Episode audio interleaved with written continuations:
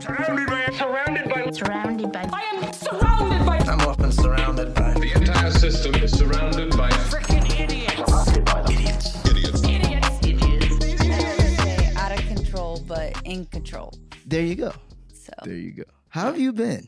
I'm good. I'm thriving. Tired. Well, if you're tired, you're working, yeah. and that's what matters. yeah, it's good. That's good. That's No good. complaints. So we have, I haven't seen you in what two? It's almost two years now. Yeah. That's I mean. I've I think I saw you out somewhere. yeah, but, we haven't like kicked, Kicked it. Yeah. Yeah, in a grip. so what's been going on? What's what's new in your life that you're excited about before we get into the Um interview aspect? I mean, let's see. A lot actually a lot has changed. I mean, Okay. since I've seen you, Mhm. but in general, like life kind of right now just moves like really quickly. Right. um design obviously is like front and center for me for Mhm. everything and uh, i've been with like a series of brands that um kind of push me i feel like to a new level of as a creative which is dope um and then uh, i have proof of concept which is my project Mhm. and my kind of brainchild um and that's basically just anything that i'm coming up with i'm putting under that like umbrella Right. and um, i think because my history is in industrial design so i've really just been trying to work on making like a lens uh, at the way I, like the way i see the world and then making products under that lens. So Mm, some people might start a footwear company some people might make chairs some people might make you know apparel. I make everything but i just make it my way so when you buy into the idea of proof of concept it's because you bu- buy into like my ethos in design more than just an object makes- Apple. yeah you're Yeah. buying into the ecosystem. That's dope though. So you, you're Yeah. really it's your lifestyle, your Yeah. lifestyle, yep and it's a whole bubble of ideas That's no, that's incredible. That's Yeah. incredible. What has been? I know you started primarily in uh in foot. Was it footwear Mhm. or? Mhm. And so, how hard has has it been making the jump to other? You know. Yeah. Uh it's interesting because so I my degree's in industrial design, Mhm. which covers a myriad of like directions you can go with it. You can go into transportation, which is like yachts and whips and you know, uh aircraft, or you can go into package design, you can go into footwear, you can go work for Whirlpool and design the microwave. Like industrial design in and of itself is a really broad uh degree um, but they just teach you basically like a skill set. So school was the last time that I like tried different concepts, you know. So I did like an espresso machine, I did a shoe, I did a power sander, uh trying to think of all this stuff. So I went to Nike out of school and that's what that's what pigeonholed me into footwear. So Mm. I've been doing footwear professionally for almost 10 years now, but uh I have a space in the back of my head Yeah. that's like what school was.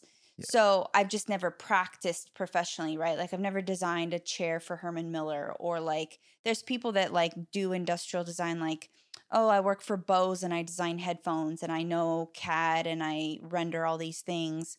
Um so it's I say all that to say that footwear is a very niche, very deep uh uh professional like professional uh or profession and um so the the the jump has been humbling i guess Nice. because you have an idea about like oh i'm really good at this over here but now i'm trying to apply that expertise and that like concept to Yeah. a new thing um but i really like it i feel like it's freed me up from you know uh there's like an innocence to it like i'm i've been working on some stools and like like that's just kind of cool and like you can make it in a lot of different ways so it's it's been humbling but like freeing and i, I really like it That's so. uh, Could you break down? So you said industrial. I know nothing about. yeah most people So- don't Yeah, exactly. You're Yeah. like, trust me. Yeah. Uh, but industrial design. So, w- as opposed to so uh, someone who wants to only make. Okay, so you got graphic design. and- architecture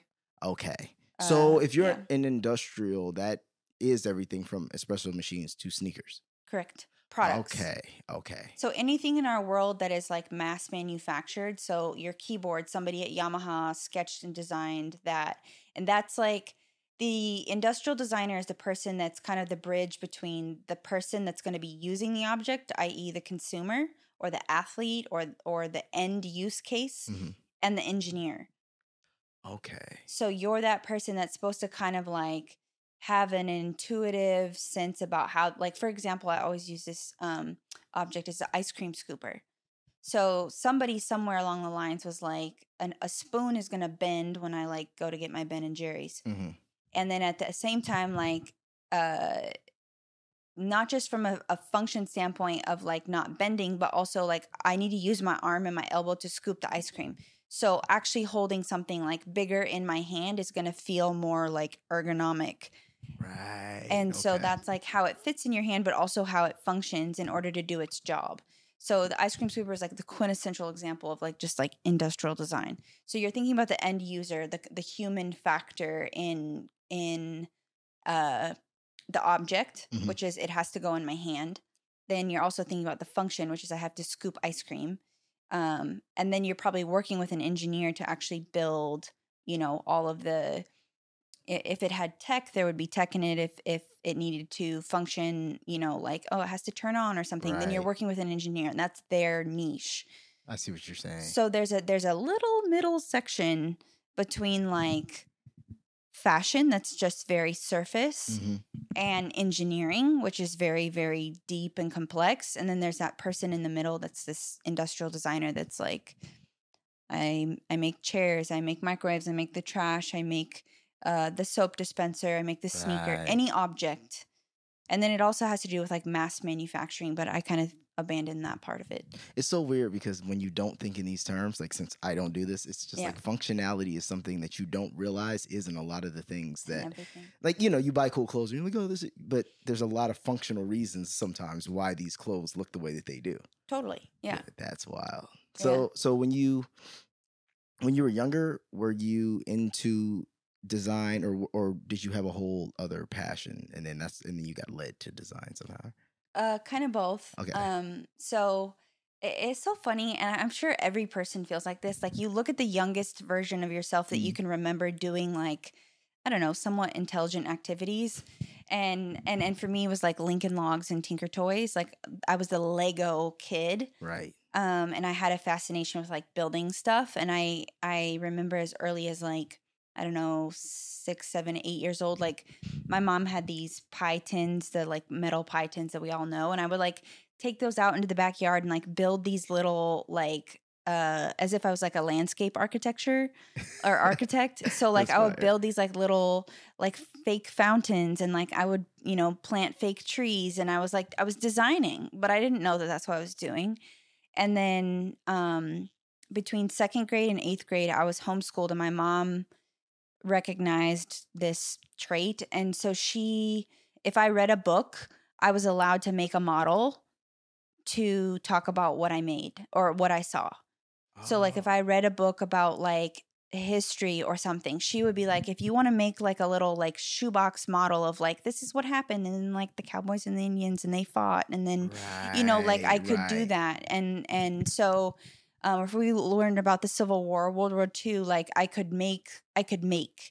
She let me make. i feel you So then I got to high school and obviously um and we went to public school at that point and so the closest thing I could find to that was ceramics. And so I went in just making pots and um, I did really well there and uh in my junior year of high school um or maybe it was my senior year. Yeah, my senior year of high school uh my pole vault coach, he worked at Nike because I grew up in Oregon. Uh, shout out home Lake Lake Oswego, Oregon, and um, how far is that from portland and nike and all that kind of stuff it it's right outside Portland. It's already like 15 minutes outside of Portland, 20 minutes Okay. maybe. Um, and it's probably like 30ish minutes from Beaverton, which is where Nike headquarters is. okay Um, so my pole vault coach, um, him and his brother are like Nike legends, and I didn't. I'm like a regular basic white girl from Oregon, so I didn't grow up in like sneaker culture. Right. You know, I don't. I'm I'm not subscribing to this. I don't know anything. Mhm. Um, this is just my pole vault coach. So he picked up because I thought I wanted to be an architect, but I sucked at math. Um, I, I just not that. I was not that type A. Like I can Yeah. plug through the public school system, do great on my SATs. I wasn't that kid. Mm-hmm. So um, he picked up on the fact that I liked making teapots specifically Okay. and that was the re- he he realized that the reason I was geeked on it was because I liked that I made something beautiful, but it also it also functioned, and so he was like, "Okay, um, why don't you come to work with me?" So his name is Tobie uh, Tobie Hatfield, and he's like an, Oh. a Nike legend. His brother is Tinker. Tinker, yeah. Oh shit. And so Tinker and Tobie, to, uh, at the time, they're retired now, but at the time coached high school pole vaulting because they were both pole vaulters Okay. and I was a gymnast. And so when I quit gym, I I transitioned into pole vaulting, just like high school track team. I was terrible at it. I'm totally comfortable with that.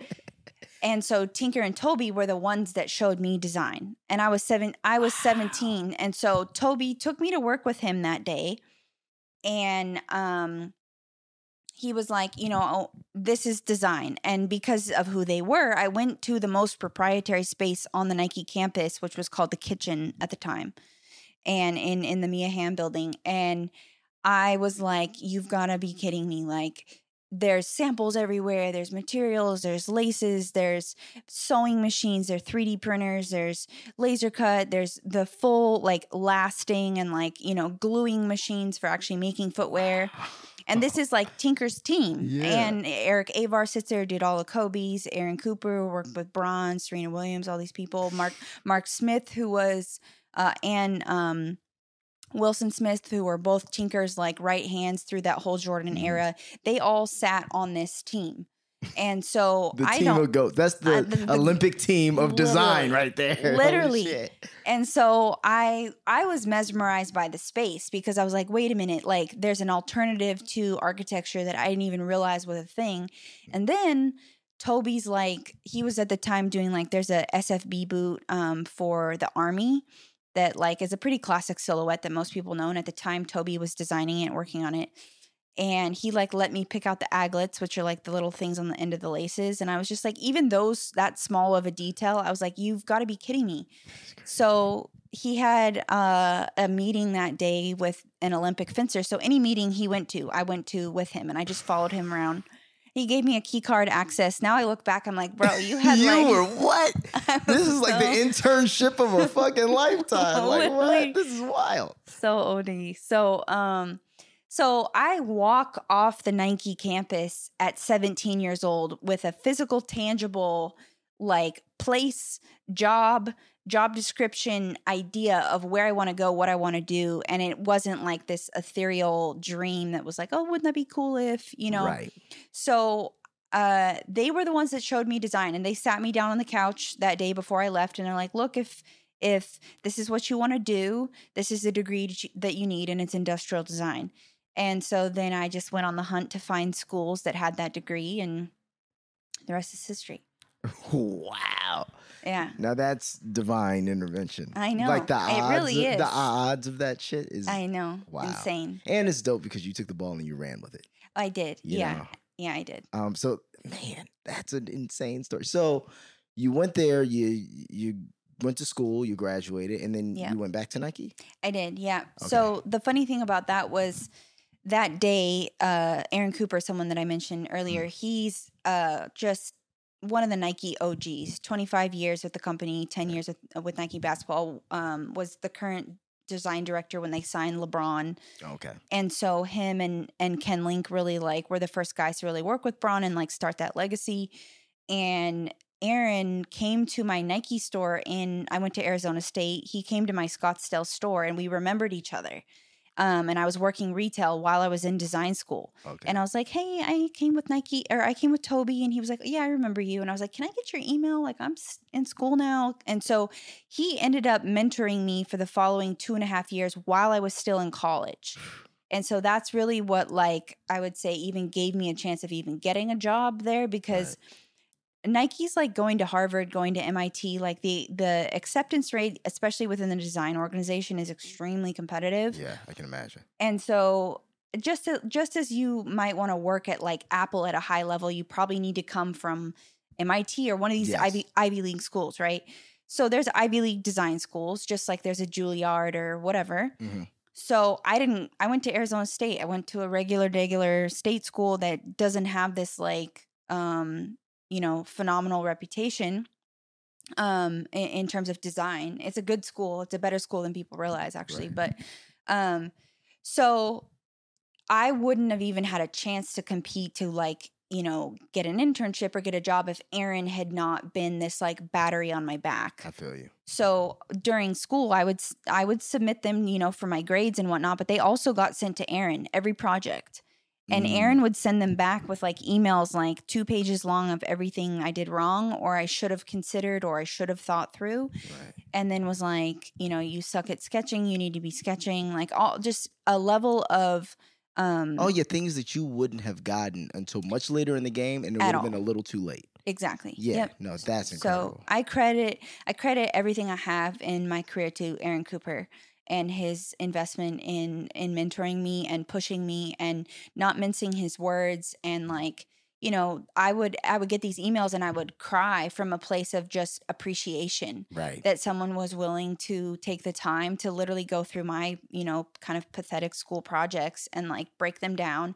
and i i could literally look back like you know 6 months i was a different different different different Mhm. so i i also uh feel grateful for that time because i i i chased that growth that i felt during that era of my life and i'm like i know i'm capable of chameleon chameleon chameleon like Right. butterfly to or caterpillar to butterfly over and over and over again and if he hadn't given me that experience i don't know where my mental would be Well, yeah, and, and a lot of people get when you don't have mentors like that who also can be, you know, they don't mince words and they're Yep. to the point.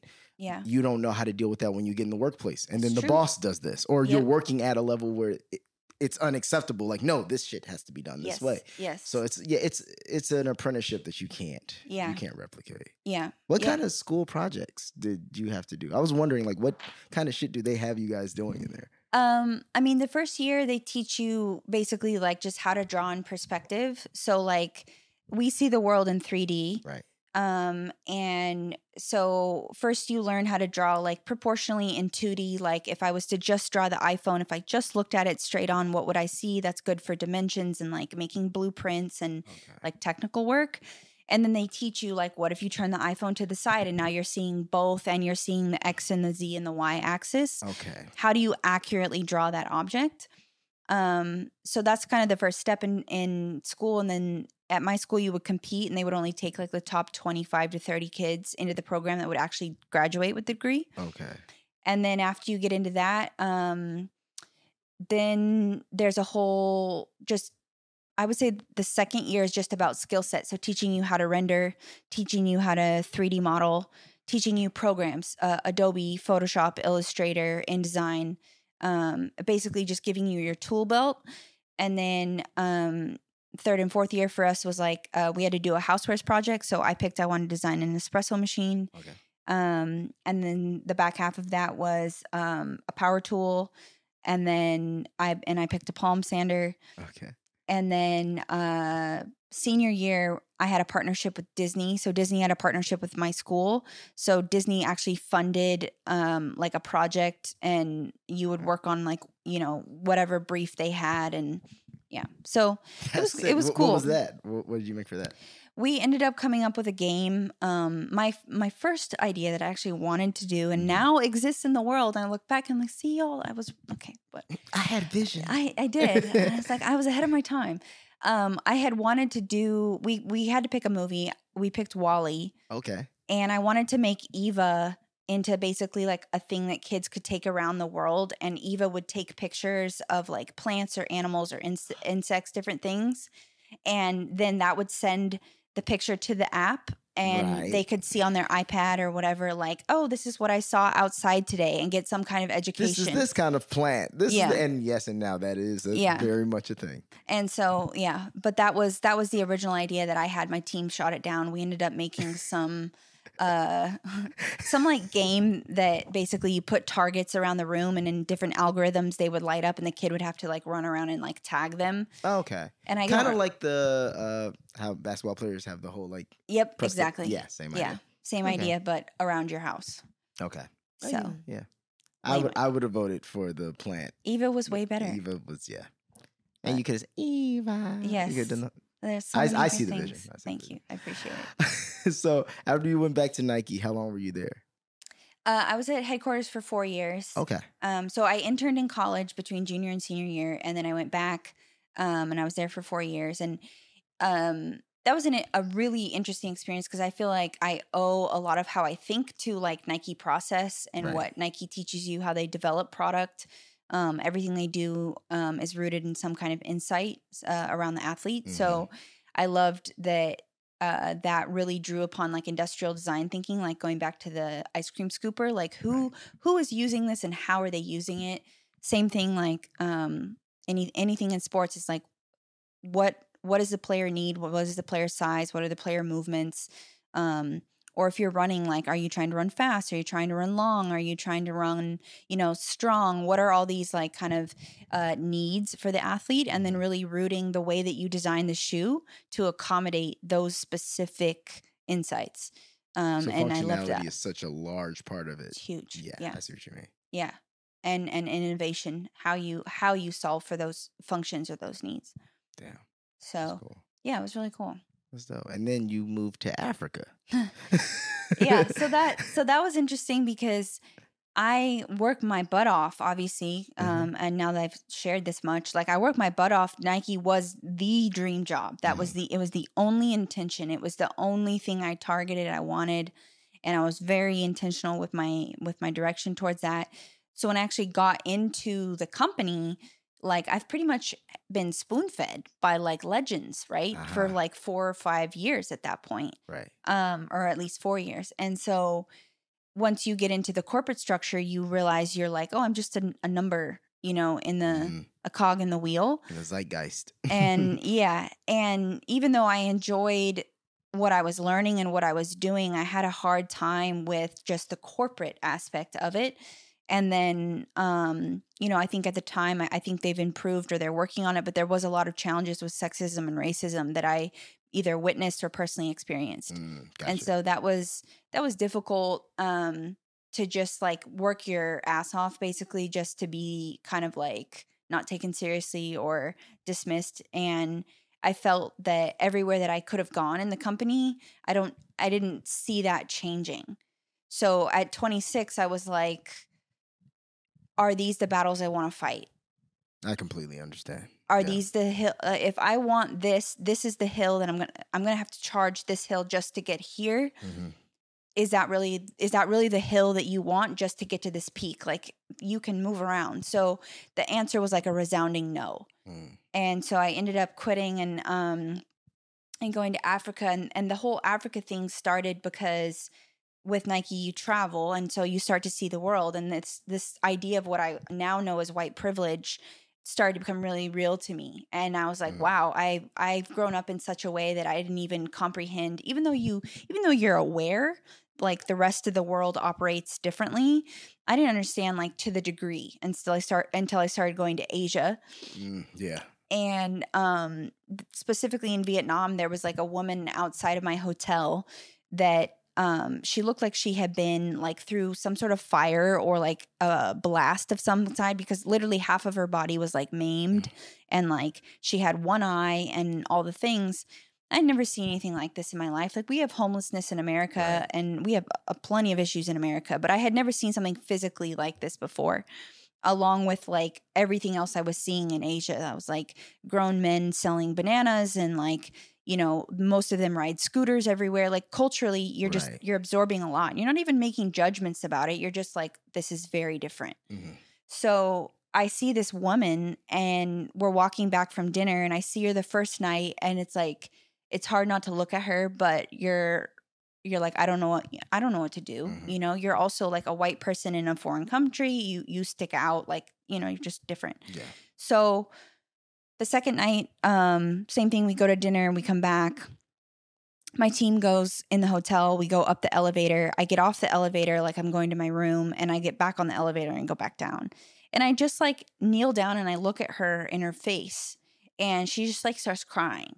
And I'm and I start crying. Obviously, I can't speak her language, Right. but it's like you're a human you Mhm. know, and that really like um that just hit me. Like I, I I thought about when I came home, I thought about her for probably a month, like nightly. And I was like, God, why did I why was I given this life? Mhm. And this woman, this is her reality. Yeah. This will never change. She will wake up tomorrow and be there. And I don't know how she got there. I don't know if somebody kidnapped her and did that to her on purpose and then put her on the street to beg. I don't know if it was an accident on a factory line somewhere. Like you don't know people's stories. But sh- the fun the the point is she was a human being. yeah. And how did I get this lot in life and she got this one? That seems so unfair to me. Mhm. And to the point that I was like emotional uh, uh, emotional about it for like a month uh, when I got home from from the trip. And so I couldn't put that out of my mind. And it's like, man, I wake up every day and my objective and my reality is to chase my dreams. And for the first time, that felt very fru- uh, futile. Mm. It almost felt empty because I was like, how is this? How do I get? How do I get to do that? And Right. and they have they don't wake up and think about that. Um, and that's and again knowing more now because I, I look back and I'm like that's kind of like naive thinking because there's a lot of people in the world with much less that are very happy Mhm. right and I, I i honor that i'm happy for that i wish america had more of that um so it's not a judgment or a critique but her specifically obviously had been through some trauma. Yeah. so um so yeah. So that stuck in the back of my head and that's where africa ended up coming up was i had had a conversation with a family friend and i was like hey i'm just really struggling with like mm, what am i really doing with my life? Like i wake up every day i basically deal with with sexism i also really love what i do Mhm. I can't reconcile this like kind of delta between um uh, the the goals of my dreams and how I actually feel about them. Right.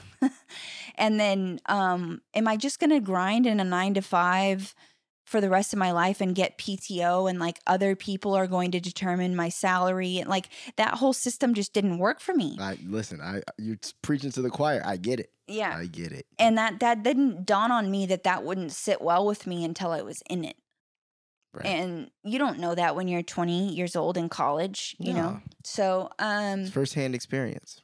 Yeah. exactly so i quit um and we had some family friends that were in ministry and so i was like i just i want to get out of the hype like Right. literally the hype and um you know elephant print and all you like get me i need to i need out yeah, yeah, I feel you. all like all the way out and that's where you go to get. A, Dave Chappelle knew that's all the way out. That's the way fucking. out. I'm going.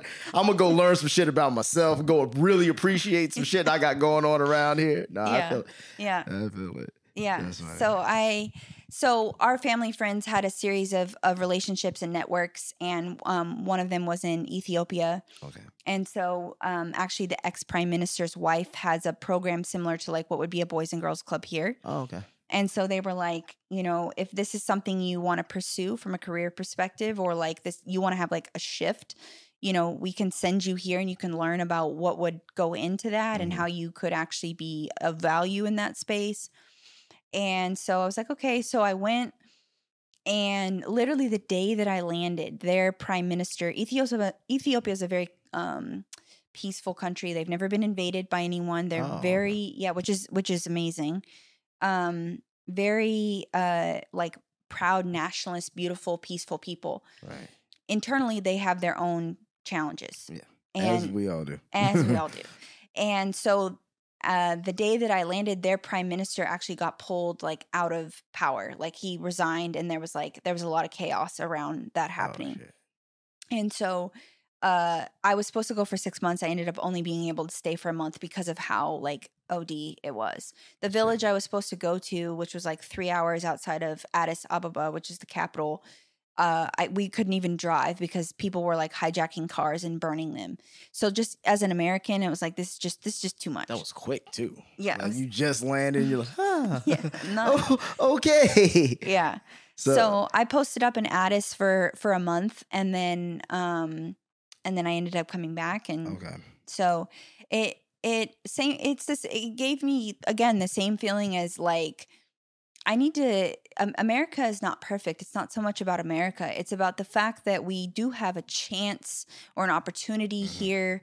You know, if I need to go get a job at Subway, I can. If I need to go get a job, you know, um, driving a bus, I can. Like, there's opportunity. Yeah. People don't realize that's those those jobs or that infrastructure is is uh those are not like low hanging fruit things. Not, especially not in other places. At, at all. Like the, I mean, that's you know, obviously that's why we have a lot a lot of people who come over here from Mexico and whatnot because Yep. they know they are willing to act, to work. You Yeah. know, and it's a lot of we don't realize that we have a a even at our lowest levels, there generally is a baseline level Yes. of living Yep. that people aren't really going. Because I mean, it's even you go to like I've gone to like Jamaica and like even I was went to DR recently, and you go over there and you're like, oh damn, like Yeah. dirt floors is normal. Like Yep. that's not Yeah. like we have projects. It's dangerous, Yes. but you got floors. Yeah. You know what I mean? Like Yeah, there yeah. is some form of you know it's it's a very it's a very different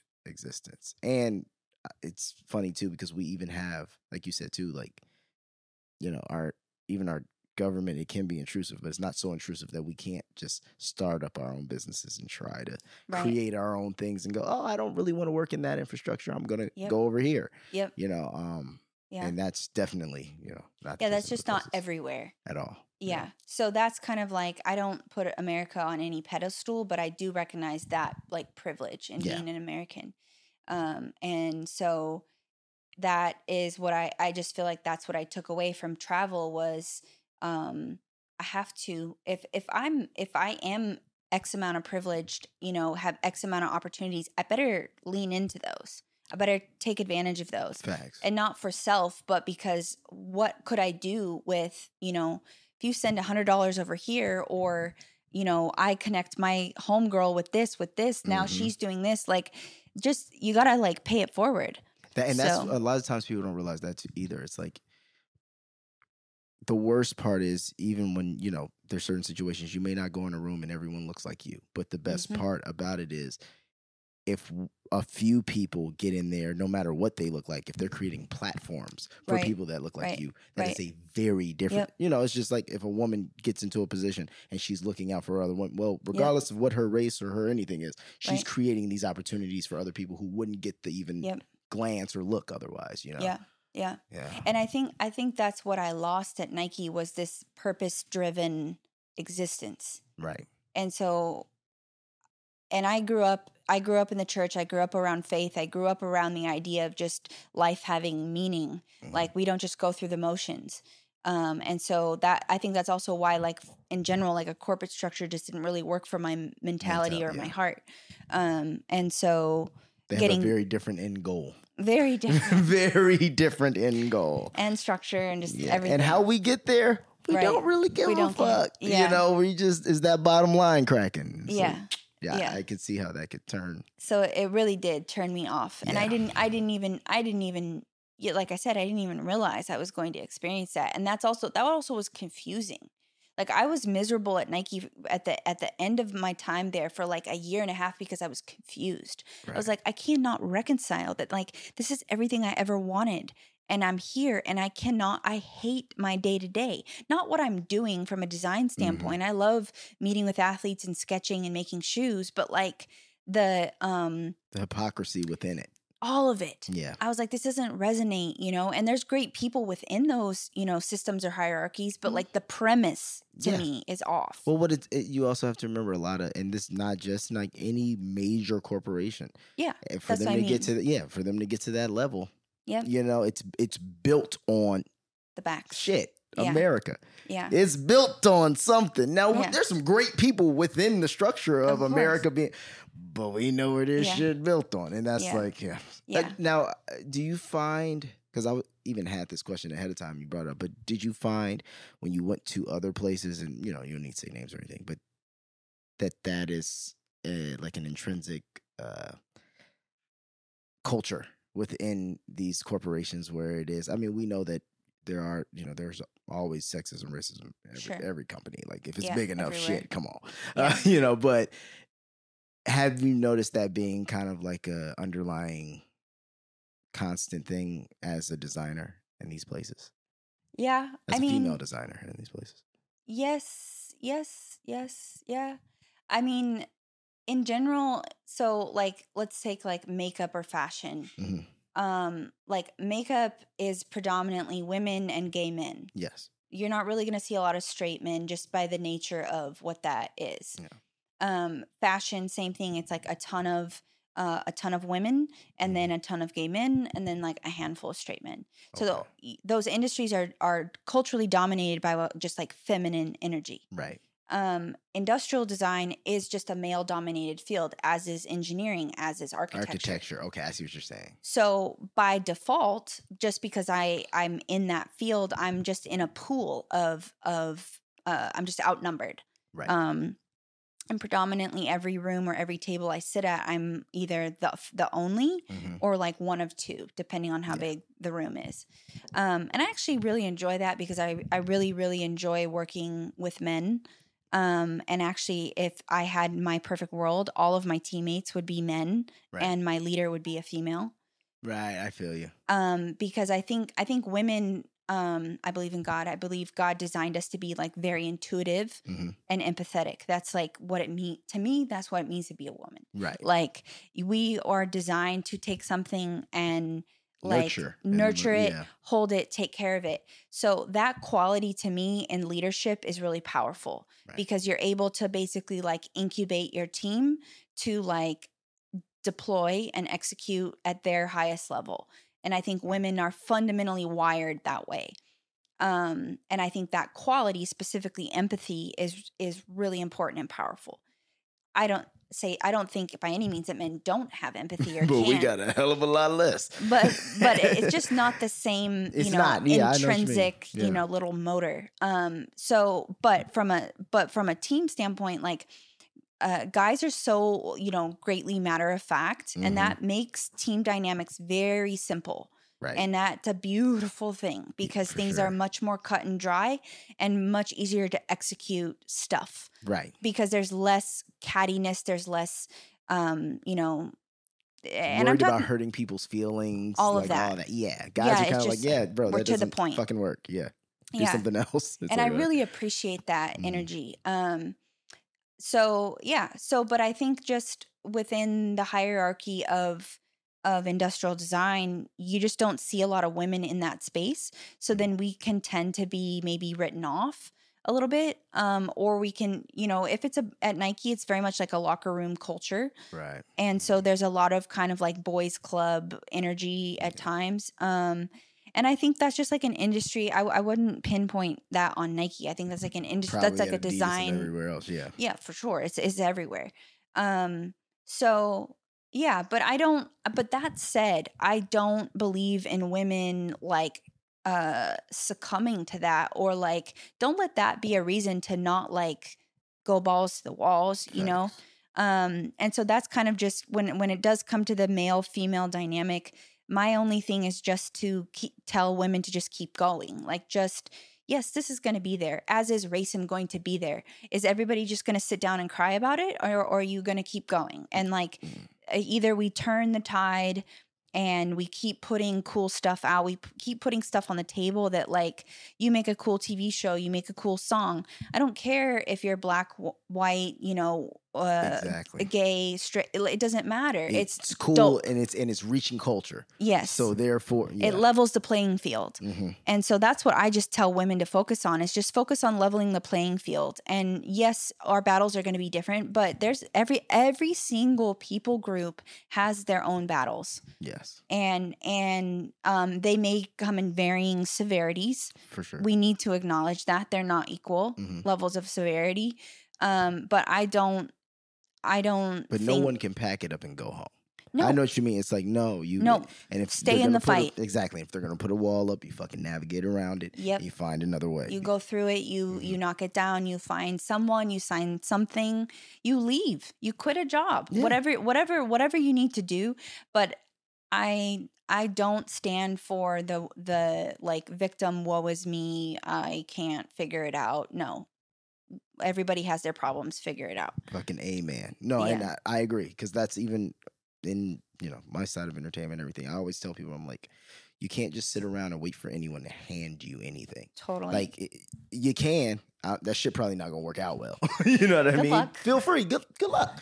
I'm gonna be trying to figure out some other shit, or I'm gonna find a way to get around what, I, or even as you said, when you see biases in any industry, Mhm. it makes sense and it behooves you to go forge your own path. So then maybe there's a place other motherfuckers like you when you Yep. were younger can work that isn't that. Yep. You yep. know, like why does it have to be only this handful of places? Why does it have to be, you know, like Yep. um and if if we can build a culture on negative things, we can build a culture on positive things. I you know? agree. Yeah. Yeah. So- And that that alone I think is like really exciting. Like I I feel like because of what social media has done to society, I know it has a lot of negative uh implications, Yeah. but like I can come up with something and put it out into the world tomorrow. hmm And if X amount of people buy into it or resonate with it or understand it, it can it can like grow into the next thing. And like that that in college I kind of had this thing of like I wonder how far I can push this thing. Like that was the mentality always and I carry that with me. It's just like well, how far can I push this? And then and and that idea of just consistently chipping away in a direction Yeah. because I think where people mess up is they try and go in too many directions. So Mhm. now you never actually, now you're, uh, my favorite analogy, and it's accurate to myself as well in other areas, is Bambi on ice.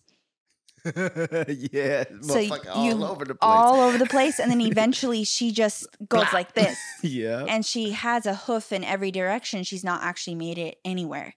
And it's sort of adorable, but like that can also be us. If you don't, and I, I think people don't have success because they don't pick a lane and stay in it and like Mhm. drive somewhere, you know? And I think like I, LeBron is the perfect example of how I think everybody should model their life, which is LeBron went very deep in one skill, which was basketball. Mhm. And and then after he reached a certain pinnacle, um, he was able to move laterally. Yeah. So go deep in something first, and then it's like, okay, open a school.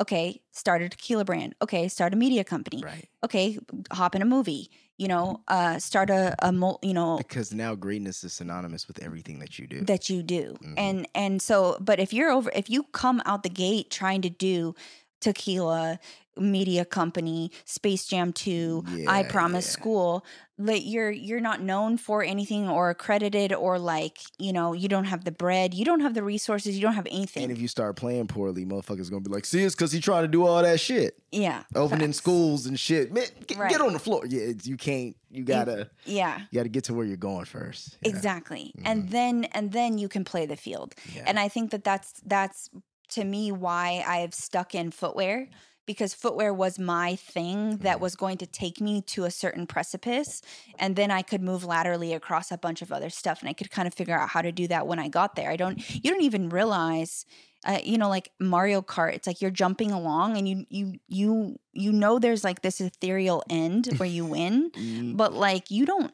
know which cloud is going to pop up and then which thing down here now you gotta hop on the mushroom like yeah. you don't know and it and it slowly comes in and i feel like people because they can't see they don't try or they don't stay They don't stay consistent, i- consistent in that lane and it's like and they You- hop in the other lane. Then the other. I always look at life like traffic. The other lane Yes. starts moving. Then you're like, "Oh shit, I gotta hop back in that one because that shit's Yep. hot." And then Yep. you get over there, that one stops. yeah You know what I mean? Then you get stuck behind some asshole who's like reading Yep. the maps. He doesn't know where he's going, but you know where you're trying to go. So you're Right. try- it's yeah yeah.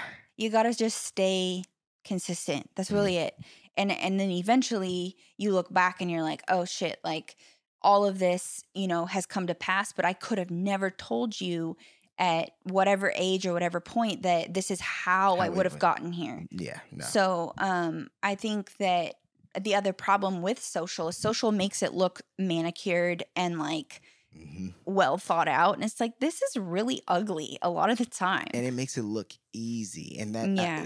because once again, we want to, we don't show our worst work because Mhm. we're also still trying to get somewhere. You know what I mean? It's cool to show like your shitty, you know, your early shitty designs or your, my early shitty music once, you know, motherfucker got a Grammy. Like, you know what I mean? Then it's like, oh Right. man, look, I came from here. But Right, in the right. meantime, we want to create a certain level of professionalism right and a certain we all have a certain facade we want to Yeah. keep up and Yeah. want to uh, put to the masses, but it's it's crazy how that doesn't always like.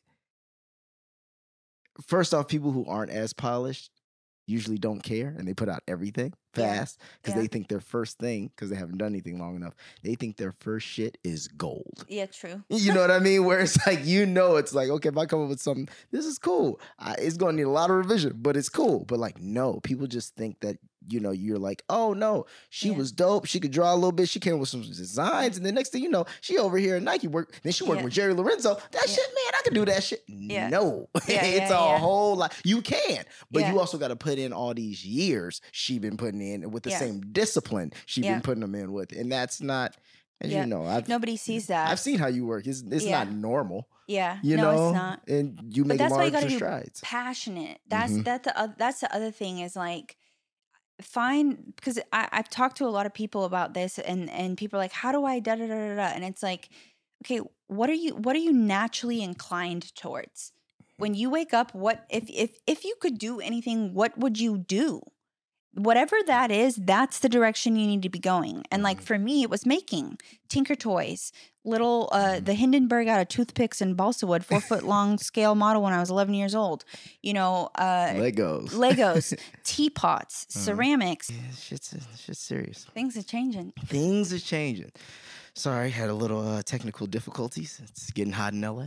we're back We're back. Um, so yeah, I wanted to ask you about the, the you working for Fear of God. That's yeah fucking sick. So like, how did this happen? What's the story there? I mean, you are. I know you already had your background in yeah yeah footwear and everything, but that's crazy. yeah um i definitely feel like i'm a different designer before and after you know s- Mm. studying under jerry he's he is really really really really talented uh just at basically taking in the world and funneling it through the way that he looks at the world and then effectively spitting out product you know fashion emotion shape color taste through that lens. And i people don't realize how difficult like I, I had a convo like two weeks ago about this which is i'm sure and i'm sure this is true in any field music engineering it, people who are really great at coding like mm-hmm. anything you have your like aspiration of like this is what i think is amazing dope when it comes to taste Right. being able to recognize and appreciate something for what it is is one thing. To be able to execute what you perceive as amazing is a completely different skill Yeah. set. Yeah. So you can listen to a song and be like, that's amazing. Can you hear all those notes? Like how they brought the beat in like that, like all this stuff. And, but to be able to go in the lab, And then be like, I'm making that. yeah, that's a whole different. Yeah. That's wild. Yeah. And that's the only way I can explain it is the delta between his ability to have a f- phenomenal taste and execute that taste is is is elite savant i don't know what the words Holy are Shit. so that's really what i took from um you know just supporting him. I was his first like in-house footwear designer. Okay, nice. he had never had someone like directly under him helping him with footwear before. Okay. he has you know partners and, and and people that he's worked with for a long time that that understand him and help him develop. Um, but in terms of in-house iteration and and exploring his own brain hmm um, i was the first person to help him with that and i really enjoyed it. Um, It's cool. And and then i just learned so much from doing i would just say very like elementary tasks for him. So a lot of my job was um, you know he would find references or he would do a sketch himself and then i would take that sketch and put it in the computer and bring it back to him and he would move the lines around you know on the page and and kind of make it feel more like fear of god make it feel more basketball make it feel more running whatever he was going after based Mhm. on like the references he had pulled and so uh yeah just basically helping him move his lines around on the page is where i feel like my eye grew and i didn't even know that that's what was happening until you get out of it and you're like wow I look at the world completely differently before and after him Damn. and so that's a it's like a it's a training you know Mhm. um and and the way that he sees shape and proportions and color was not something that I really like. I, I'm I come from such a technical space. Like Nike's very technical. This is high high high performance footwear. You know, I'm working in the NFL. I'm working with with with baseball players. I'm working with you know marathon runners. Whoever whatever category I was in, everything was about function and and Right. technical innovation. And fear of God is really about emotion and and Jerry's just vibe. Um, and so yeah, I'm I'm deeply grateful for the experience and um and I have a, a profound love for his taste.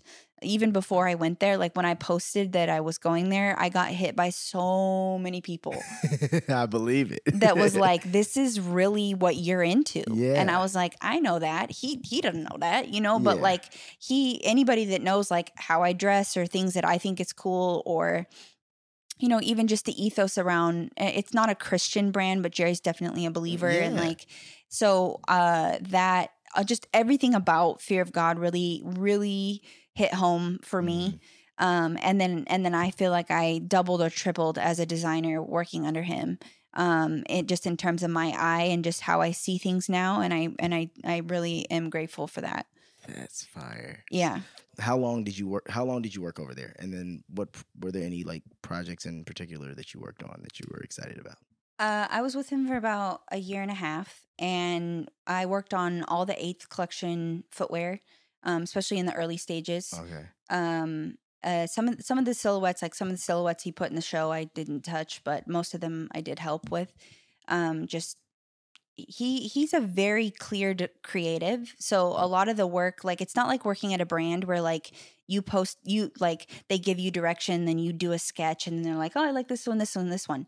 It's not like that um he's he's very like this is what i want to make and then you just support that effort as a as a Mm, creative so okay. it's like okay if he proposes what he wants you either give him back exactly what he wants and then you also pro- also maybe propose two or three other iterations that like support that same idea I see what you're saying. um but it's very prescriptive because it's his vision it's his it's his baby it's what Mhm. he does um and that's that's really the difference between working for an artist and a creative and, a, and an elite creative director and then working for a brand um a brand you as a as a designer you have autonomy and you have the responsibility to drive the creative vision of the project. Right. when you work for a creative that is their vision. So your job is to help support it amplify it um, answer to it make sure it happens all those kinds of things so i worked on all of the eighth collection stuff um, and then uh, the adidas Fear of god collab which is slowly trickling out yeah. uh, one, one silhouette at a time That's incredible. yeah So then, so then you went from there, and then you went to was James Pierce before, or after that was after? Yep. Okay. i went i went to James Perse for a year Perse. Sorry. Uh, yeah.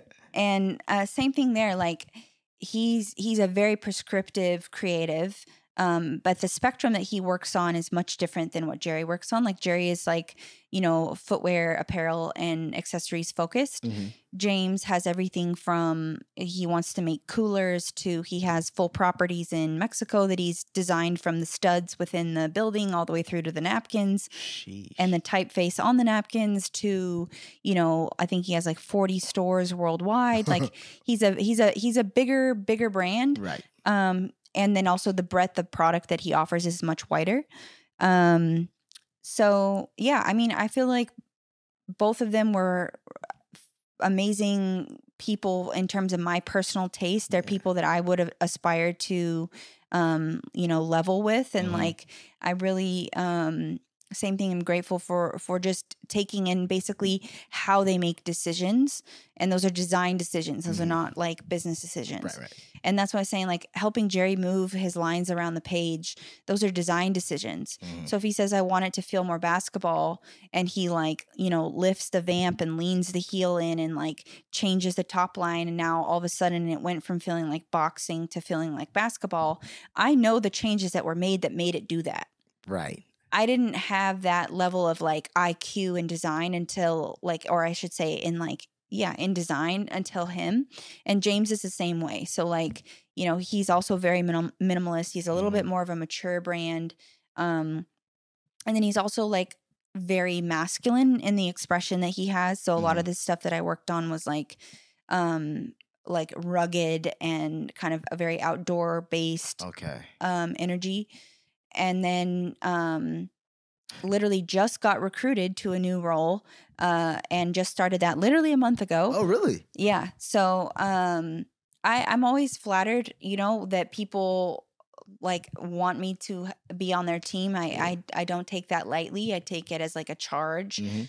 Um and so I'm now working on footwear that is uh with a with a brand called KX Lab and they're kind of the first time and place that a supplier, a manufacturer and like a design function sit under one roof. Oh. So, for okay. example, if you're going to make this couch, Mhm. usually you would go to a manufacturer to find the fabric, and that's Right. your supplier. Mhm. Then you're having that material shipped to wherever you're having the couch made Vietnam, Mexico, Italy, wherever.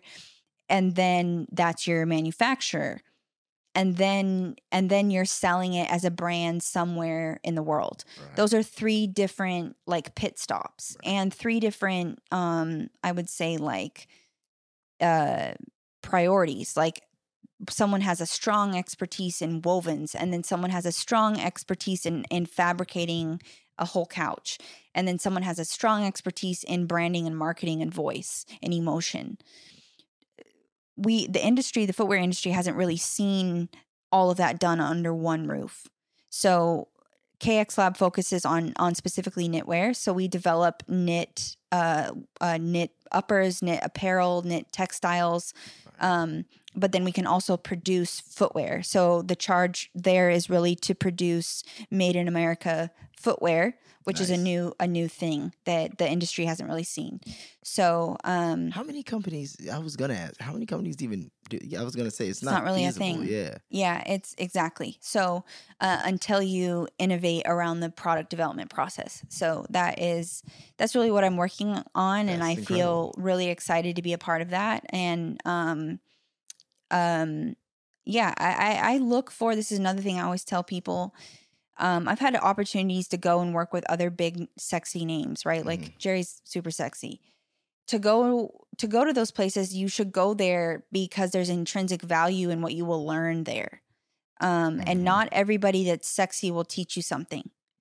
Most most who are sexy don't. Yeah. yeah. Facts. So even if you have the chance to go work for some A-list headliner, this, that, and the other, you may not actually take that much out of the experience other than to be able to say that you worked for that person. But you individually, Mhm. not that much value was added to you.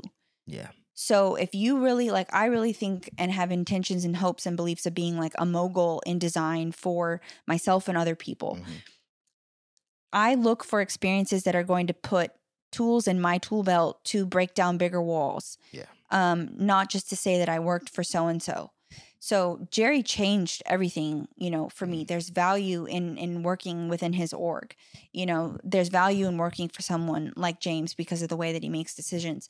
But I have been tapped for other projects and I don't I don't, you know, I've told people I'm like, "Oh, I got an offer here, here and here." And they're like, "Well, why didn't you take it?" I'm like, "Because what am I going to learn there?" Exactly. And that and that's where i'm like i wish people would value themselves more because they're so thirsty to be associated with a Some certain brand or something. anything and i'm like Mhm. you are more important valuable than you're giving yourself credit to by just selling your time and your energy to someone because they have this big name you got to think about what they're giving you and and it's like are they actually going to teach you something and that's what really drew me to kx was like i'm going to learn a lot more about the manufacturing process um, and actually innovating around that and actually having a say in that and actually getting the chance to help shift the industry. And that um, that is something that i can take with me when i leave there that i can apply to proof of concept that i can apply to you know uh, helping whoever build whatever like these are these are tools in my tool belt that i can't necessarily get uh, in a lot of other places Yeah, but I feel you know I I feel with someone like you, it's it's same thought process I have. Like you have all these tools in your tool belt because yeah you plan on fixing a lot of shit. yes Whereas most people take the job over at wherever the fuck because they're like, no, no, no, no, no. Like I'm gonna get this paycheck, yeah and I'm not thinking about yeah going. I don't. I want to work at Nike. I don't ever want to be Nike. Yes, yes. and there's yes, a yes. lot of people. This Yeah, which is okay. Yeah, which is which is fine. Yep. But uh, as I That's me. recognize that, yeah, no, that is not you. And Yeah. and I definitely think you have to take the right opportunity. You know, it's the same in my field. It's like you know, there's Yeah. certain roles that don't make sense. There's certain Yep. opportunities that just don't make sense because it's not on the path of where I'm trying to go.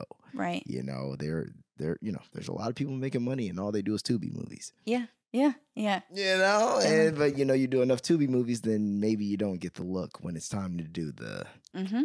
the Marvel movie. you know what I Mhm. mean? So, um, But people don't think like that. Yeah.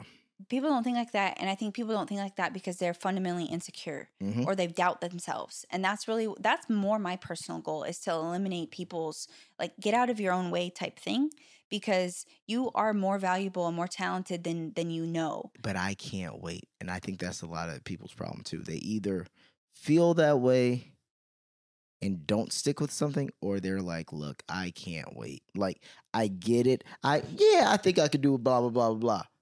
But man, I ain't got all day for that to happen. Right. Whereas, you know, there's other people who are like, no, look, like this this is what it's gonna be, regardless. So if I gotta, you know, if this hill's gonna be long or whatever, Mhm. I'm this is just I'm what's gonna be. Yeah. This is the this is where I'm trying to go.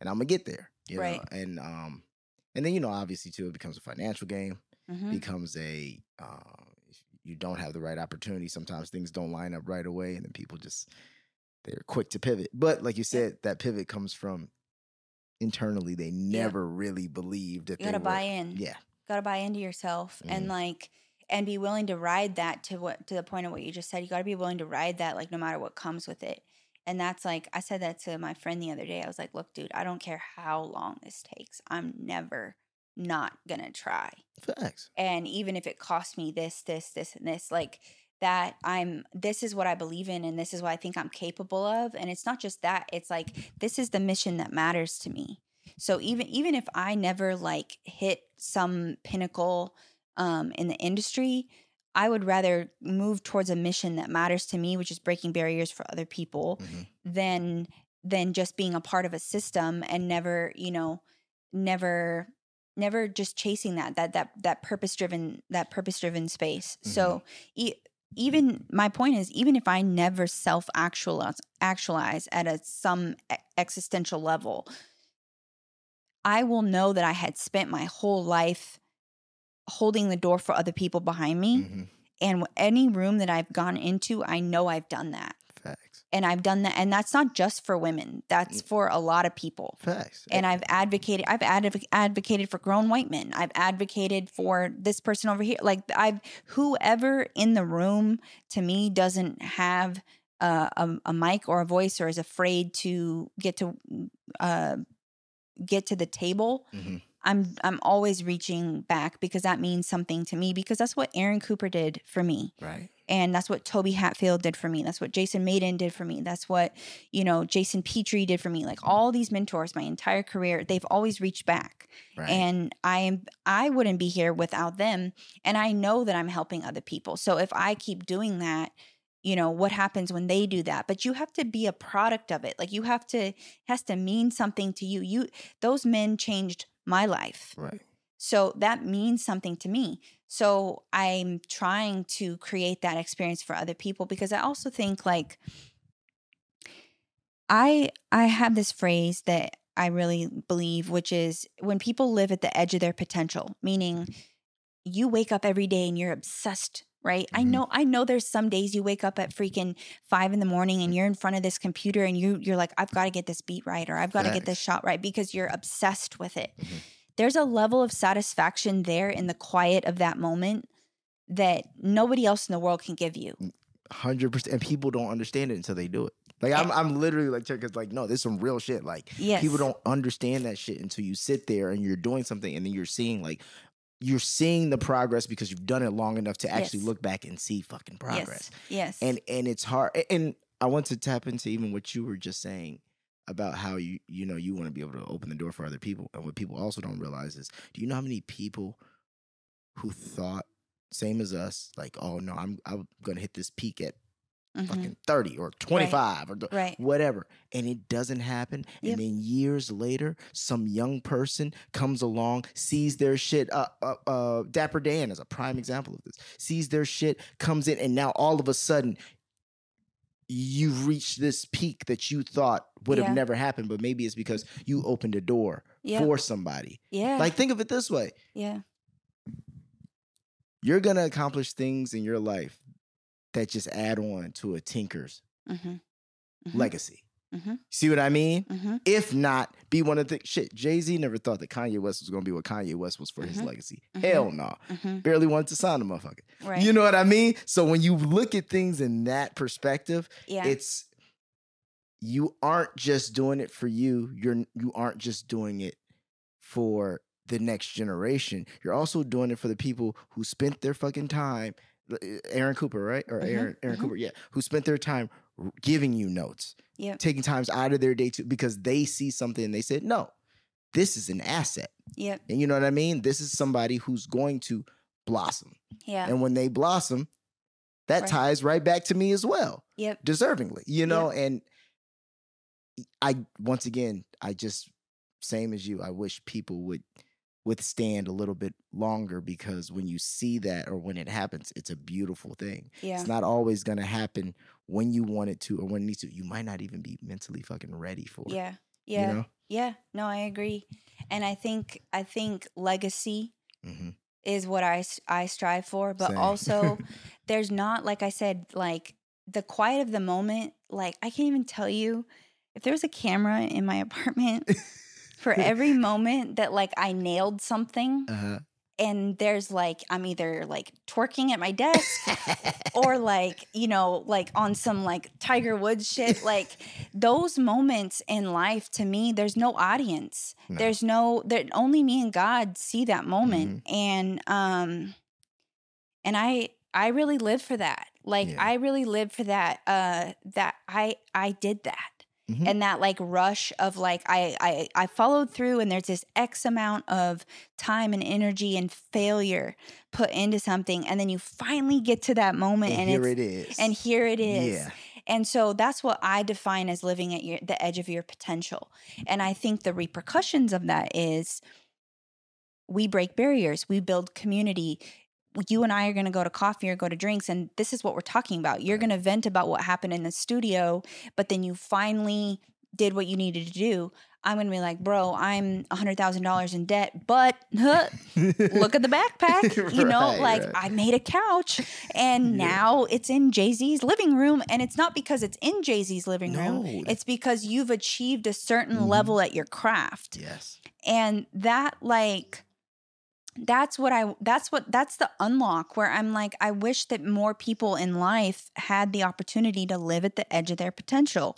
And, and what is the repercussions of like hundreds of thousands of people, millions of people living within that inertia, within that energy is like this Yes.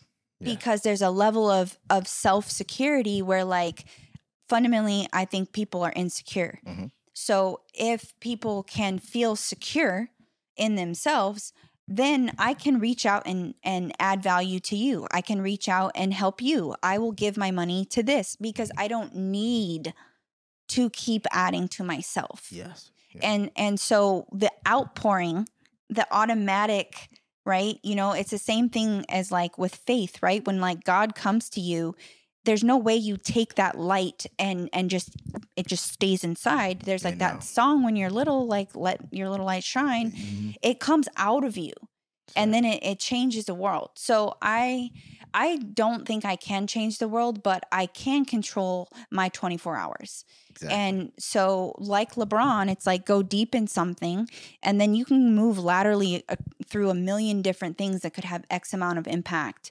um, on And that- people's lives. energy is contagious. Like you said, that's Exactly. that like that energy is contagious. The people around you want to work harder. The Yep. people who follow you want to work harder. Yep. I know I have a quote by Kobe Bryant over my bed. And the reason it's uh anything uh was it anything uh pressure challenges are all an opportunity for me to rise. Um anything negative Yep. pressure challenges. I, and I look at that because it's one of those things I know he he lived his life in that way Yeah, and I just want to be that for other people because like you Right. said if everyone's doing a little bit better if everyone's making a little bit better music if everyone's making a little bit better Right. movies making doing a little bit better making art doing Mhm. a little bit as a whole Yep. we elevate and Yep. that doesn't mean just america that doesn't Yep. mean just that means the world Yep. The everyone's race. just a little bit nicer every day we all elevate it's that uh, people are a little bit nicer every day. Mhm. That because I think like yes, we have to do something with our 24 hours. We have to make money. We have to, you know, have a livelihood.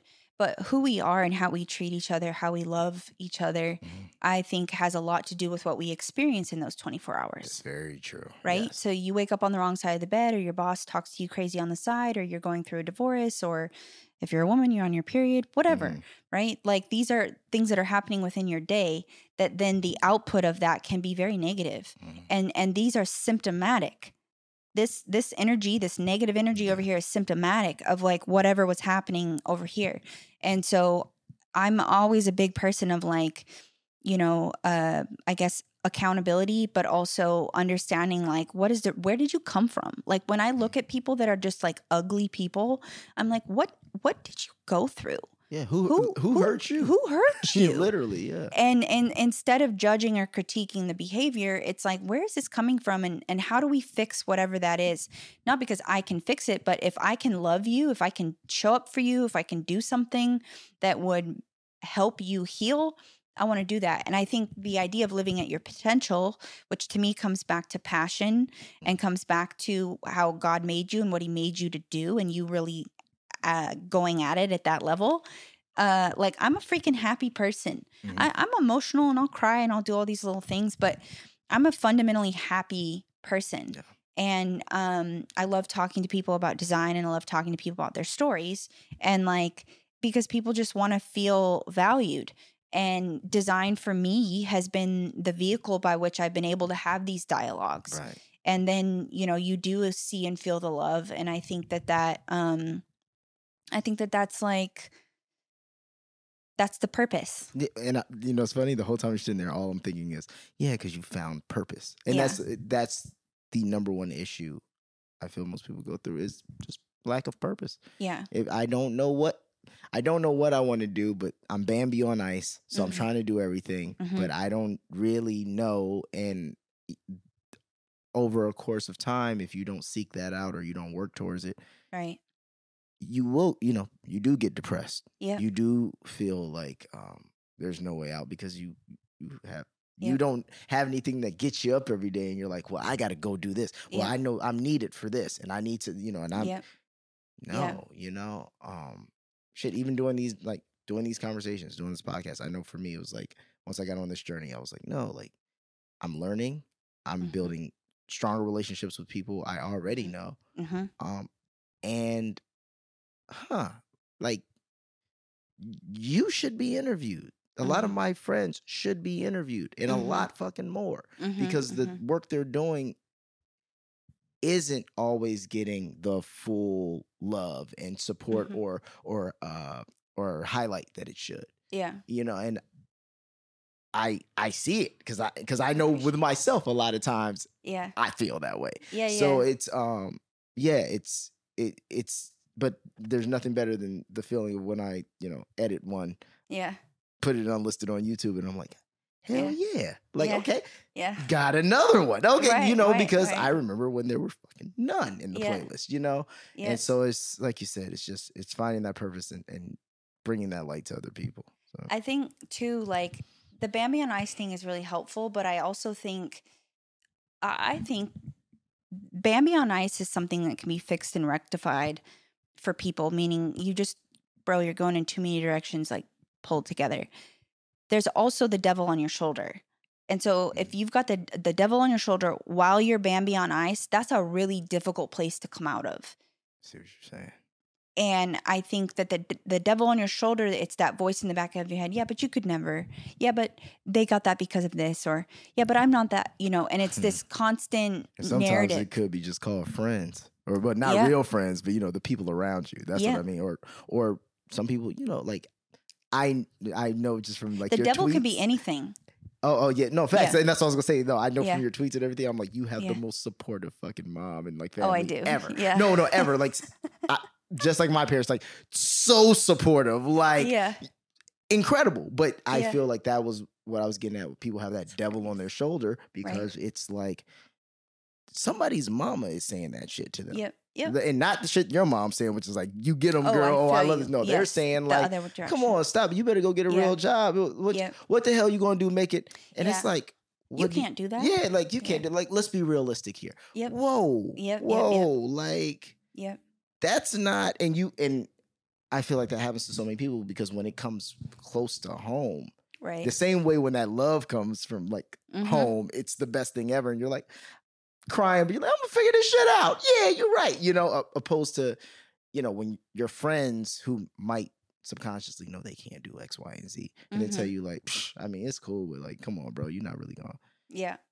And you internalize that because you're putting yourself on the same Yep. pedestal or level as them, Yep. and they're not even putting themselves anywhere mentally True. you know it's it, you don't know how serious someone is because you don't you can't be in their mind all they can do is show you with their consistency and their output yeah. Yeah. and true. that's it and that's what i've learned being from acting to music to fucking anything it's Yeah. like the more i did something and the more points i put on the board no matter how long it takes to put those points on the board the more Yep. points you put on the board more consistent you seem yeah. Reps. the more opportunity yes reps the more opportunities come come your way Yeah. and it, it's never failed. Tw- Yeah. 28 years, damn near 29 years of doing this entertainment as a whole, it's never failed because Yeah. something will come if you put something into the world. If you're Yep. putting nothing in the world, can't one fucking thing come back. Yeah.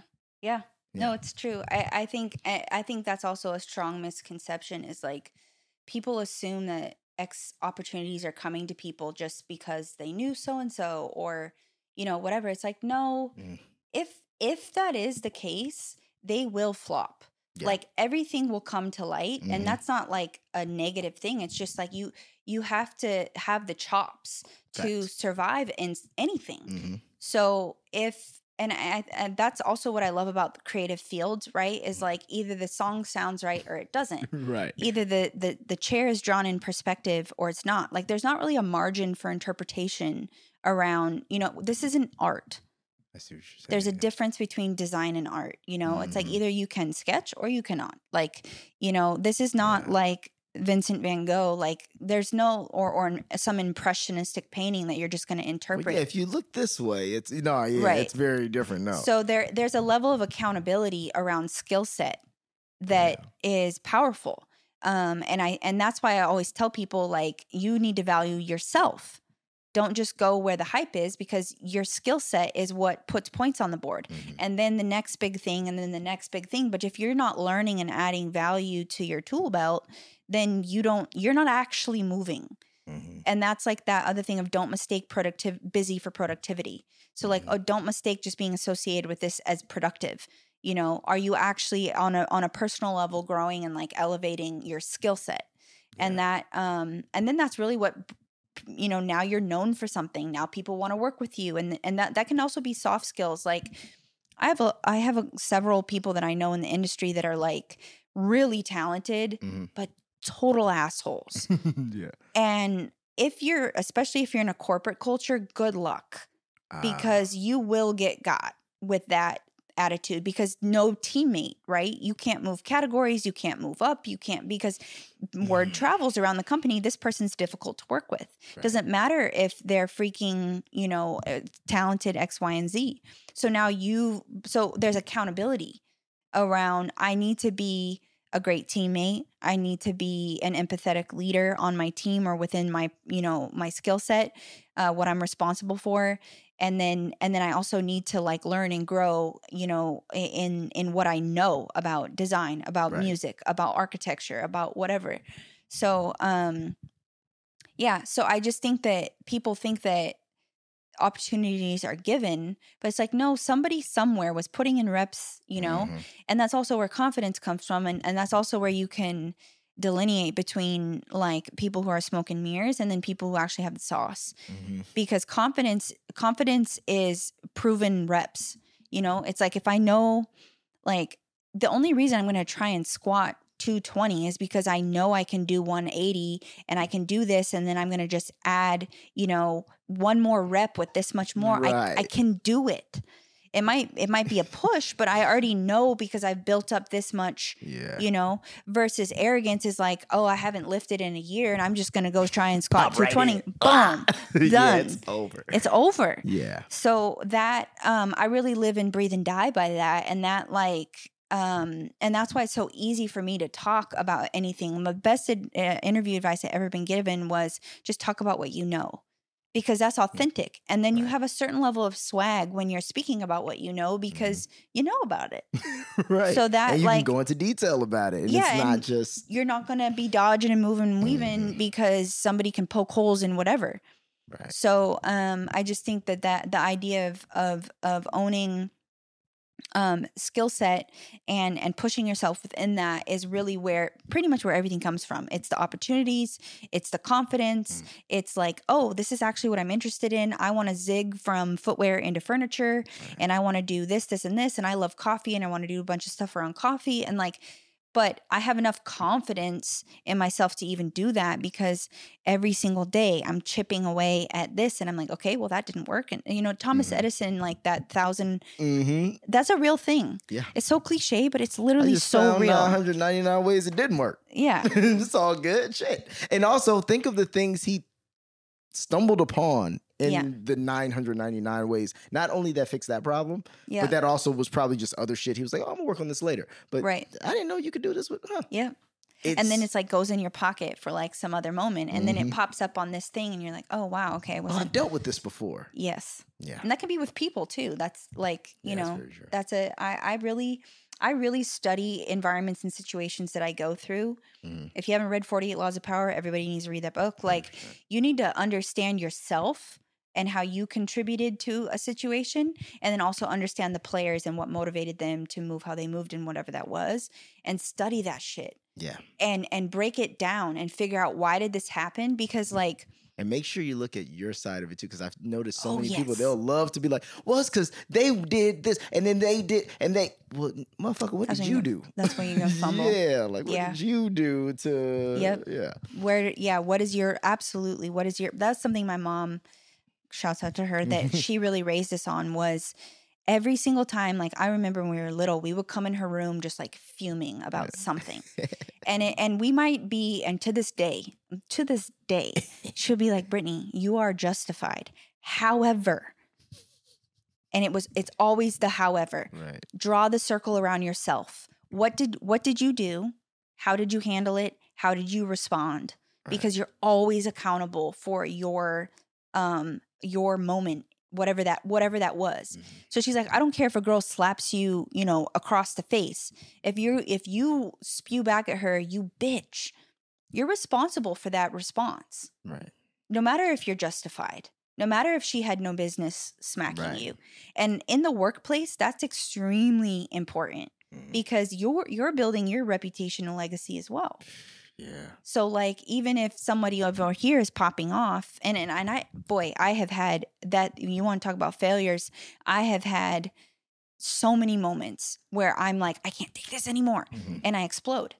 And and and sure, I have a certain tolerance, right? And Yeah. there and I and also I might be justified, and even justice. I have seen justice Mhm. served on my behalf for whatever, whatever. But I'm still responsible for my emotions. I'm still Mhm. responsible for my reaction, for how I treated this person, how I interacted with them, and um, I I just read uh last week uh the 12 week year Oh, I, you know what? That's on my list. it's pretty good. And one of the things they talk about in there is like um accountability is not the same as um consequences. Ooh, I like that. It's very true. And so when you live in the truth of the fact that there are consequences for your actions, it changes the way you move. Mhm. And and and so even if you are accountable and say yes I did that, that still doesn't mean so I'll give you a perfect example. At work, I won't say which workplace, but at one of my workplaces, I got upset Mhm.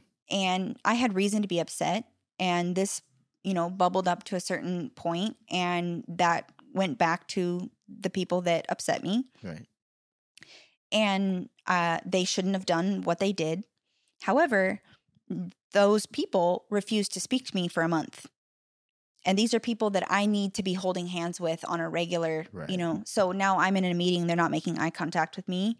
Um, they're pulling so and so aside for this, this, this, and this. Right.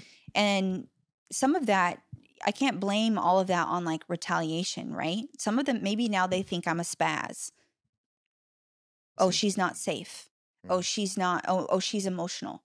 Oh, well, I I didn't see that reaction coming, so now I'm afraid of interacting with her. Mhm. So if I take severe accountability for how I interact with the world, I now actually am more on the offense because I have now I'm thinking about the repercussions of my own actions everywhere and the consequences of those actions and what that actually would do to a team or a coworker or my ability to move and a, you know as a Right. leader.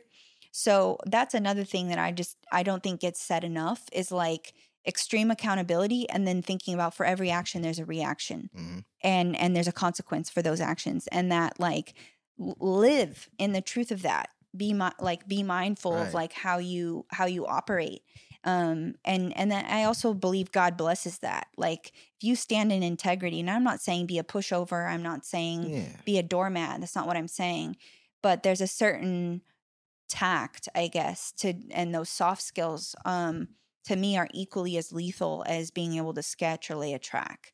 And if you can couple those two things together then then you do actually reach those maximums i think i hope where i do get to actually help other people live at the edge of their potential. Mhm. but if i'm not mindful of my person in that journey i'll also never like reach that. And- like skill set isn't enough. and also because you'll never reach it because you really aren't there yet. And it's like it. my parents always say this, and they'll say, "God won't give you anything you're not ready for."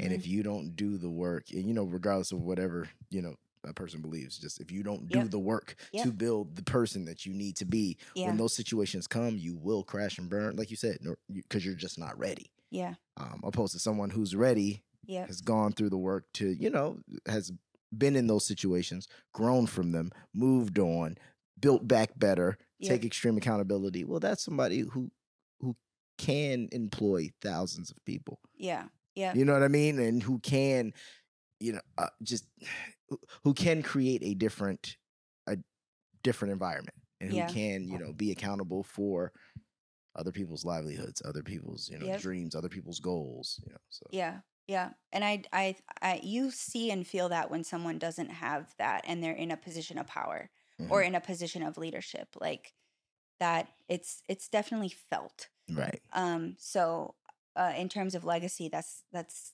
I, I hope to leave the a, a different legacy. No, I, know? I understand. So, what's next? What do you want to do next? What is uh, what is? I know proof. Do you want to do an entire furniture line with proof of concept, or where, where's your all, head at now? What do you want to do?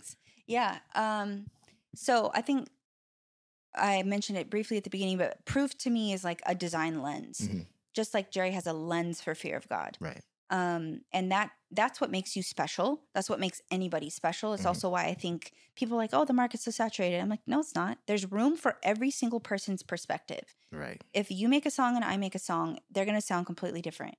And that there's room for both. There's Yeah. always room for both. So I think if anybody can hone a perspective and offer it, that that's that is enough. There there doesn't need Yeah. to be any other cosines There doesn't anything. So for me, proof is a lens, um, which the lens for me is basically in the most simplest way, uh, functional minimalism. Mhm. So because I'm an industrial designer and I love that things work, um, I like to make really well thought out products. But then I love brands like uh, Jill Sander, um, Margiela, Rick, um, like old Celine. I think old Celine and, and Jill Sander would be the best example of like true minimalism and and shape driven, you know, design. Right. Um, so basically imagine if like Jill Sander or, you know, Phoebe Philo had a baby with like Tumi. Okay.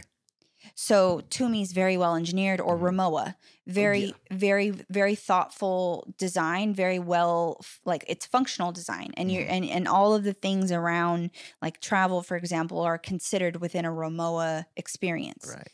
Um, and Rimowa does a really good job around minimalism as well. But I still think like if if Jerry or Jill or Phoebe Philo made a suitcase, it would probably look more Yeah, minimalist. for sure. So that's kind of the the the way that I'm looking at the world at this point is I want to make really beautiful stuff that also functions at a really high level. And I personally don't feel like I see that anywhere in the marketplace where those two things are mutually prioritized. Um so like uh, I think of like maybe Arc'teryx or like the North Face. To me, those are like they have a really strong aesthetic, but it's not necessarily minimalist. Right. It it's um, very technical and like um, so. I'm applying that lens to a stool, to a backpack, Right. to a coffee table, to um, apparel. Uh, eventually, I'll do footwear at some point. Um, but yeah, I'm just I'm making stuff that I think we should have in our world that is like clever, and then it's also beautiful. Well, so I like cannot wait to see the house you buy and the shit you put in it. Let me tell you that, I because I already know I'm gonna be like, damn, this is fire. Yeah, And it's minimal as fuck, but this is crazy. yeah. That's I- fire. I think, um, which is ironic because like I'm not, I don't live a minimalist lifestyle because I'm a designer. Like your space, my space looks exactly the Mhm. same. These are my tools. Organized chaos. Yeah, Organized you gotta chaos. be. Yeah, for sure. um, but I love, you know, the expression of this uh, of this stuff, and I, I hope one day my work will move out of my house and into a studio, and then my house will be minimalist. But yeah, I just think that that's that's the premise. Um, and I'm just chipping away at that and putting out basically like a series of products. Mm. Um, initially, it's going to be really small small runs. Furniture will be like one of one. Right. If you buy it, you get it. I'm not making it again. Um, uh, and then yeah, same thing. Like just considering problem solving. So like for example, uh, I'm working on this stool that came from like I was going out to dinner with my homegirls and I had this like shirt dress thing on and I didn't want to like bend over to wrinkle it to, to tie my shoes. right. So I was like, wouldn't it be convenient if my feet came to me?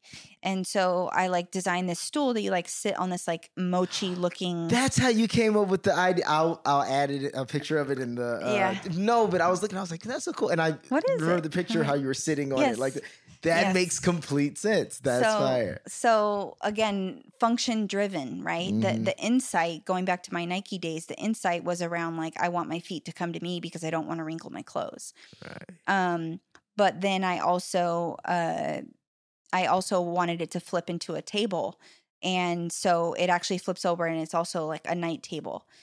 And so the design the design language also I'm, I'm I really love like the female figure. Mhm. And so a lot of those shapes that you Mhm, see in the foam like come from the same creases that women have. And I'm like, I just think this like God made us and and I think we're beautiful objects Mhm. for lack of a better term. we're beautiful forms. Beautiful forms. That's beautiful the, forms. better Let me, let me sorry, I'm an industrial designer. I didn't mean it. Ladies, don't kill me for that.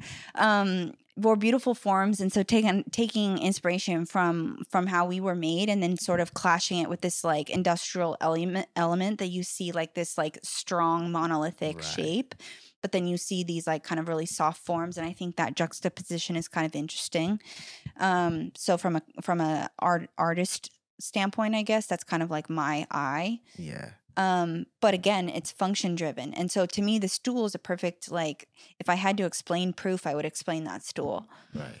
it also looks like it belongs in like a museum like if you get like two of them next to each other Oh yeah. And in a empty room, that Right. shit will look like crazy high art. Yes. Trust me. Yeah. yeah so i'm i'm really i'm really geeked on that and um and just finessing kind of you know all the little details around that Mhm. But that's also getting applied to backpacks that's getting applied to you know all all this stuff so um yeah so i'm just slowly rolling that out it's very expensive and I, can believe. I can believe it. that's that's a whole thing i mean jerry really inspired me um because he owns all of fear of god and that's a big deal Yeah.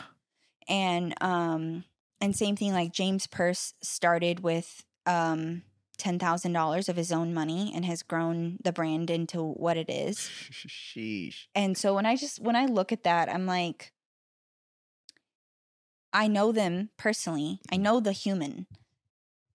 So I don't really have a lot of imposter syndrome at this point in my career because Mhm. I'm like, you're a human being, just like me. Yeah. And you're older than me and you have different exposure to different things, but that doesn't mean that I can't, you know, or I couldn't get uh learning. Like I I already got to the place where I'm working for you.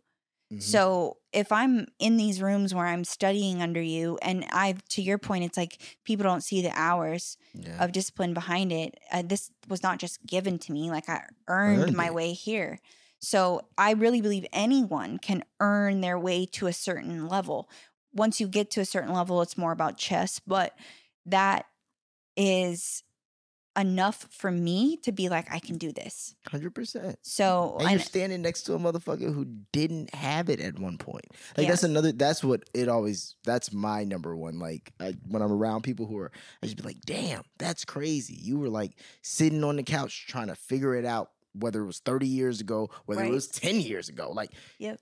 shit was not moving like this for you. Mm-mm. And you did this, this, this, and Yep. maybe some moves I don't know about, but whatever that is, I know it took you and you got Yep. here. Yep. So it's not impossible. Look, and I'm That's sitting next to you. So Yeah. shit Yeah. ain't impossible. Yeah. You know what I mean? Like, and that that again that uh, back to the bambi thing the devil on your shoulder uh, the, the imposter syndrome when I t- mentioned earlier about people got to get out of their own way Mhm.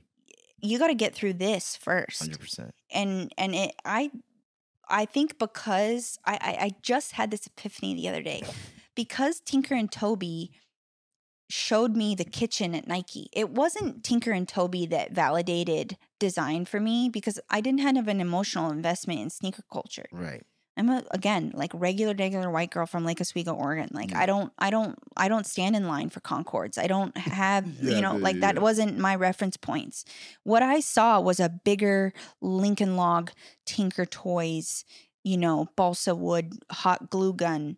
And I how s- it can be done. Like when it's at the highest level, how this shit can be done. So even if you got to work in some kitchens that are a little bel- below Right. this on your way up, you done seen though I've how seen- good this shit can be. Yeah. And so that that for me because I had a physical place in my head, I don't think I ever dealt with the same level of doubt that my peers I saw dealt mm-hmm. deal with in college or even in in my career. So like people will work their whole career to get to Nike Right. and when they heard that I knew them they'd be like, "Well, what do your big time mentors say?" And I'm like, I don't, you know, I didn't It's I, a whole different perspective. that just wasn't how I was looking at Mhm. it. But they're coming from their perspective and they're coming from I've I've tried so hard to get here. I've finally gotten here. I've had to work X amount of jobs to get a job here, whatever the case Mhm. may be. And that that just um I don't know, that just never was a thing for me. So I I think that the imposter syndrome that people carry is so detrimental. And and if you can eliminate it, then then you kind of you just you got to have a little hubris. You got to have like a little bit of uh swag that might be inflated Mhm. just to push through like to to be was it crazy enough to think that I can? Yeah. that's a real thing. Um, but I also think there's like real validators or key moments. Like for me, reference points. Like I often reference sonar, right? So like a dolphin will like send out X amount of clicks Mhm. into the water and it will ping back to them and that's how they orient themselves. And so I look at life like that where like I will ping the world around me, Mhm. whatever that is, and I'm like, okay, I'm only this far from this. Yeah, I see what you mean. 100%, And so yeah. if Jerry is a reference point for me, I'm like, okay, I'm only this far from Jerry. right. I'm only, and if if I I respect him and I aspire to be on his level of creativity or or or manifestation of Mhm. creativity is a better way to say it. Um, I'm only this far from him. yeah. And only I know what that means because of, you know, it's the same thing for you as like you and Jay Z or you and Ye or Yeah. whoever, right? No, and it's like you know who those reference points are within your career Yeah. your passion. And you know what people you work with who work closely with them, and you know what, Yes. you're like, huh?